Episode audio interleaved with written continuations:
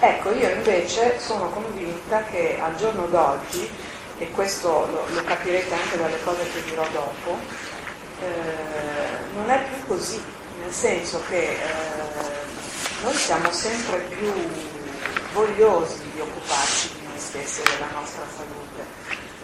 Anche perché eh, i rapporti sono così con i medici piuttosto che con gli ospedali, cioè chi di voi per esempio avuto esperienza ospedaliera e può, cioè al di là del rapporto col singolo medico con cui si può provare una certa empatia, eh, ci sono tutte le eccezioni di questo mondo, però eh, è difficile no? riuscire a capire, riuscire a fare delle domande e ottenere delle risposte. No? Secondo me è giusto che noi iniziamo a interessarci un po' di più in prima persona perché è da lì che parte la nostra guarigione.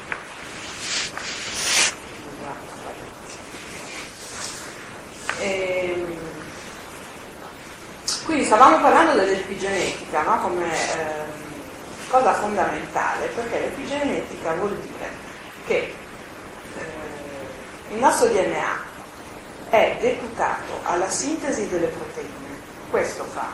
Quindi non è che gli possiamo imputare qualunque cosa, perché lui sintetizza tutte le proteine che servono al nostro organismo, non fa altro. Per cui già anche qui c'è, c'è tutto il discorso per esempio che riguarda le forme, tipo la forma del nostro corpo, sul quale gli scienziati zoppicano parecchio e tentano di rispondere, perché una risposta eh, sia sensata non ce l'hanno, nel senso che qualcosa che sintetizza proteine, come fa a fare delle forme, anche questa è una domanda che vi lascio lì, no? Anche se non è un addetto ai lavoro.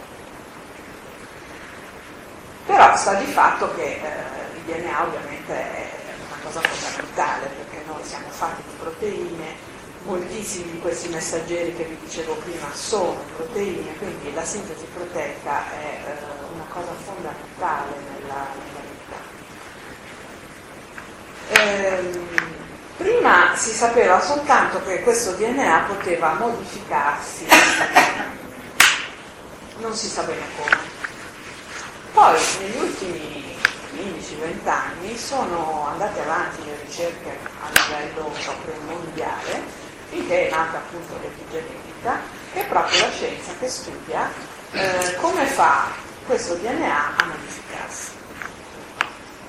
E eh, da qui sono venute fuori un sacco di, di nozioni che noi adesso sappiamo, no? Quindi eh, tutte le varie interazioni con l'ambiente, dai cibi eh, ai prodotti di sintesi di qualunque tipo che vanno dalla, dai cucini chimici ai conservanti, ai coloranti nei cibi. Ehm, eh, ai prodotti che usiamo in casa, detergenti, deodoranti, tutte queste robe qua, eh, tutti i prodotti delle varie industrie, no? perché eh, cioè, noi viviamo in un mondo eh, tecnologicizzato e quindi le industrie per fare tutto quello che a noi serve per vivere ogni giorno eh, sputano fuori delle, delle sostanze che sappiamo bene, non si sanno già bene. No? Ehm, i farmaci sintesi, perché anche questi eh, da una parte curano fra virgolette certe malattie, ma eh, dall'altra eh, hanno effetti anche questo sul, sull'epigenoma nostro e anche le piante medicinali fanno questo. Quindi non è che vuol dire eh, tutto negativo, no? Ci può essere anche qualcosa di buono, perché se io uso la pianta giusta, magari posso andare a, a tamponare una situazione grave, no? Ma la cosa interessante è che eh, si è scoperto che non, solamente le sostanze vanno a interferire con il nostro DNA, ma anche i nostri pensieri. E questo è importantissimo, cioè come uno pensa, come uno conduce la sua vita, come uno reagisce, scatena tutta una serie di eh, azioni nostro organismo, azioni secretive di sostanze, che vanno poi a modificare il nostro genoma. Quindi questa è scienza, ormai siamo arrivati fin qui, no? Cioè, eh, la famosa psicosomatica di un tempo adesso trova assolutamente dei riscontri eh, in tutti gli studi. Quindi eh, in genere si, tutte, tutte queste cose che vi ho detto le possiamo, vengono classificate col nome di stress, no? che appunto può essere uno stress eh, psicofisico che scatena appunto tutte queste reazioni, uno stress ambientale, uno stress ossidativo, perché anche questa è una parola che avrete sentito, adesso vanno tanto di moda, no? Antiossidanti, gli integratori, perché con la vita che facciamo, con, come risposta agli stress eh, che abbiamo, noi produciamo più... Eh, più, più molecole eh, che sono degli ossidanti, che quindi bruciano. No? E quindi vanno anche loro a modificare il nostro genoma. E, ehm, poi c'è un altro aspetto che è, è molto attuale nei nostri tempi, eh, che è legato alla sindrome metabolica, voi avrete sentito parlare anche di questo, no? La sindrome metabolica è uno stato che definisce eh, una infiammazione cronica a bassa intensità, si chiama, eh, le cui manifestazioni eh, fisiche possono essere l'obesità, la, l'aumento degli zuccheri del sangue fino al diabete, un aumento dei grassi nel sangue, quindi accumulo anche di trigliceridi, colesterolo, cioè tutto questo stato in cui rientrano varissime patologie che sono patologie diffusissime nel mondo occidentale, no? che hanno però come eh, riflesso tutte eh, questo determinare delle infiammazioni continue a bassa intensità, delle infiammazioni croniche. E questo era il discorso con cui ci eravamo lasciati l'anno scorso, no? che queste infiammazioni croniche non sono una cosa buona per noi, mentre l'infiammazione acuta è qualcosa che ci risolve una situazione, ci fa guadagnare un stato di salute nuovo, l'infiammazione cronica ci lascia eh, in un perenne stato di malattia e l'infiammazione cronica eh, viene considerata anche un preludio alla patologia tumorale. Scusi, come si manifesta?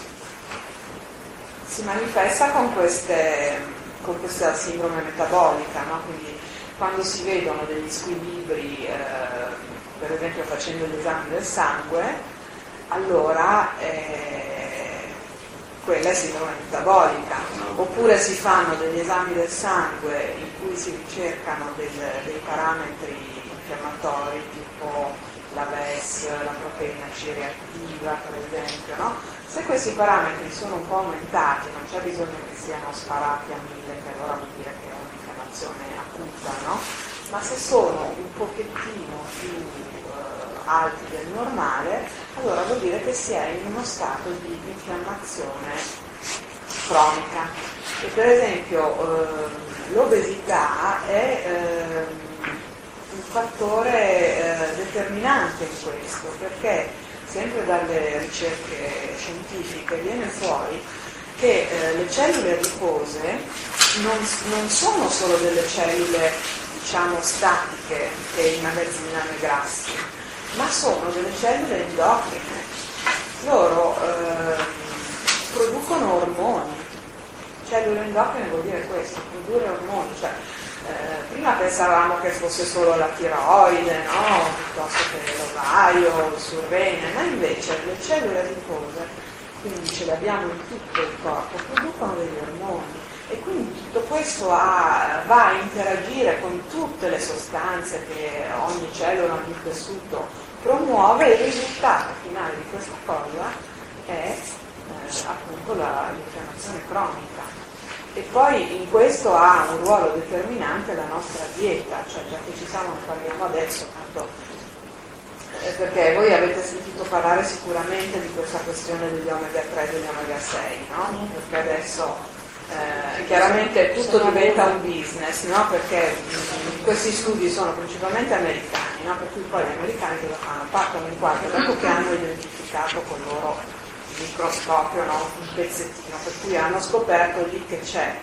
una, un inghippo, adesso è una roba complicatissima da spiegarvi, però per dirla in breve, ehm, esistono eh, delle, tutta una serie di, di, reazioni biochimiche nel nostro organismo eh, che portano alla formazione di acidi grassi, perché noi praticamente quando mangiamo sapete, demoliamo tutto, no? E poi ricostruiamo, ricostruiamo eh, qualcosa che serve a ognuno di noi per se stesso, quindi con un'impronta individuale precisa, no? Solo che eh, a seconda di quello che mangiamo, queste cose eh, vengono trasformate in una direzione piuttosto che in un'altra. La qualità dei grassi è un aspetto fondamentale perché eh, le nostre membrane cellulari, quindi tutte le cellule che abbiamo nel corpo, che sono miliardi su miliardi su miliardi, sono fatte di grassi. Se noi introduciamo dei grassi che, che non sono di buona qualità, queste membrane eh, non vengono bene. E quindi gli scambi fra le varie cellule non funzionano come dovrebbero. Il discorso degli omega 3 e degli omega 6 eh, che vuol dire semplicemente che ci sono nelle molecole dei legami doppi che quindi eh, possono essere ossidati, no? ne parlavo prima di ossidazioni, eh, e quindi provocare dei danni a catena, è che se noi introduciamo i giusti grassi, e per noi italiani il giusto grasso unico è l'olio extravergine d'oliva spremuto a freddo, l'unico oppure a piccole dosi il burro crudo di mucche che hanno mangiato al pascolo.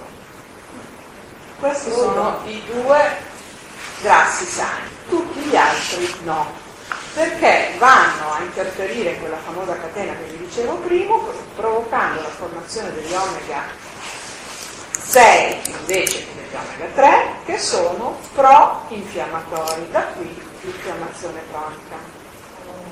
Eh? Quindi, praticamente, se uno va al supermercato, dovrebbe mettersi gli occhiali, anche da natura sì, eh? Anche da, scusi? Anche da natura sì. Ah, anche da natura. Sì, state a te, cioè, per quello che dico, prendiamoci in mano la nostra salute. Buongiorno, c'è posto qua. Come vuoi. Allora, ogni volta che vedete grassi vegetali, non comprate, ma neanche bio.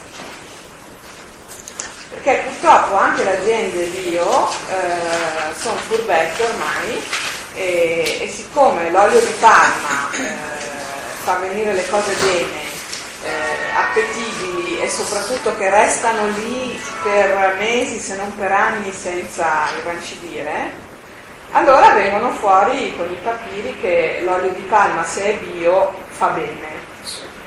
Ma questo è? Quindi le garanzie sono eh, possibilmente biodinamico, perché insomma adesso non possiamo dilungarci, però la biodinamica è un'altra cosa rispetto all'agricoltura biologica. È quello che ci salverà in futuro quando finalmente capiremo che la prima prevenzione è la nostra alimentazione. E comunque insomma state attenti perché l'infiammazione cronica eh, è direttamente legata al fatto di non leggere le etichette di quello che noi compriamo. Eh. Scusi, e l'olio di lino? L'olio di lino si definisce un olio siccativo, infatti si dà sulle porte. Io lo lascerei a quell'uso.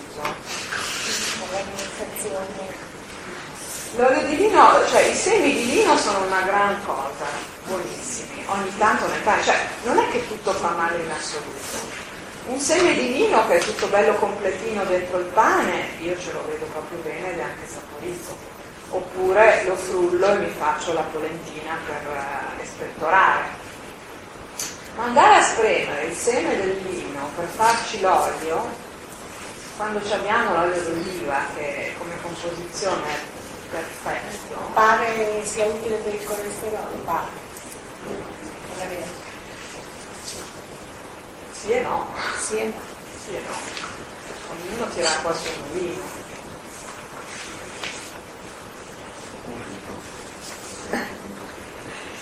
Allora, procediamo.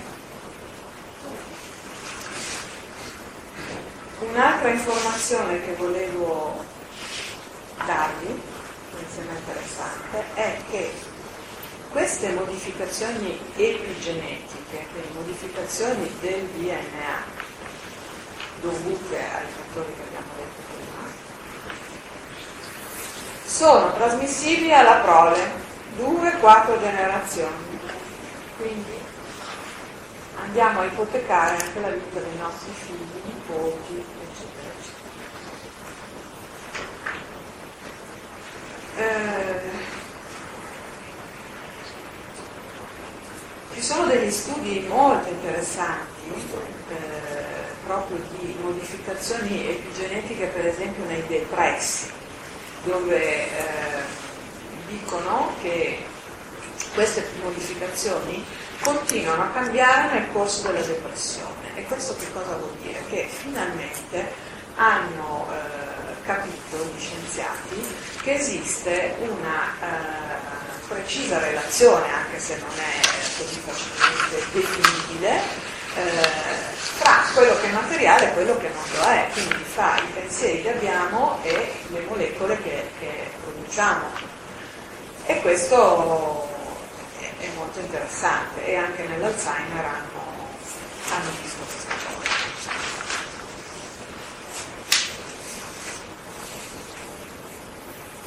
Allora, adesso vi, racconto una bella chicca per farvi ridere. Dopo tutto questo che è scienza, pubblicato, eh? gennaio 2015, quindi ieri, no? esce un articolo su Science, che è uno una delle riviste eh, più accreditate al mondo, sulla eziologia del cancro, cioè su cosa causa E questo articolo dice che pochi tumori hanno cause accertate, ma la maggior parte, cioè il 65%, no, è un caso. Ecco, allora questa è una esortazione nuovamente a ragionare con la nostra testa, perché eh, di articoli del genere ne, esce, ne escono decine al giorno, no? magari meno importanti, no? però come, come, la storia della, dei vaccini piuttosto che della, dell'omeopatia che non funziona, no? il battage pubblicitario anti-tot eh, sul Corriere della Sera, sulla... cioè stiamo attenti a quello che leggiamo, perché l'informazione è chiaramente pilotata, no? Perché se no non, non avverrebbe.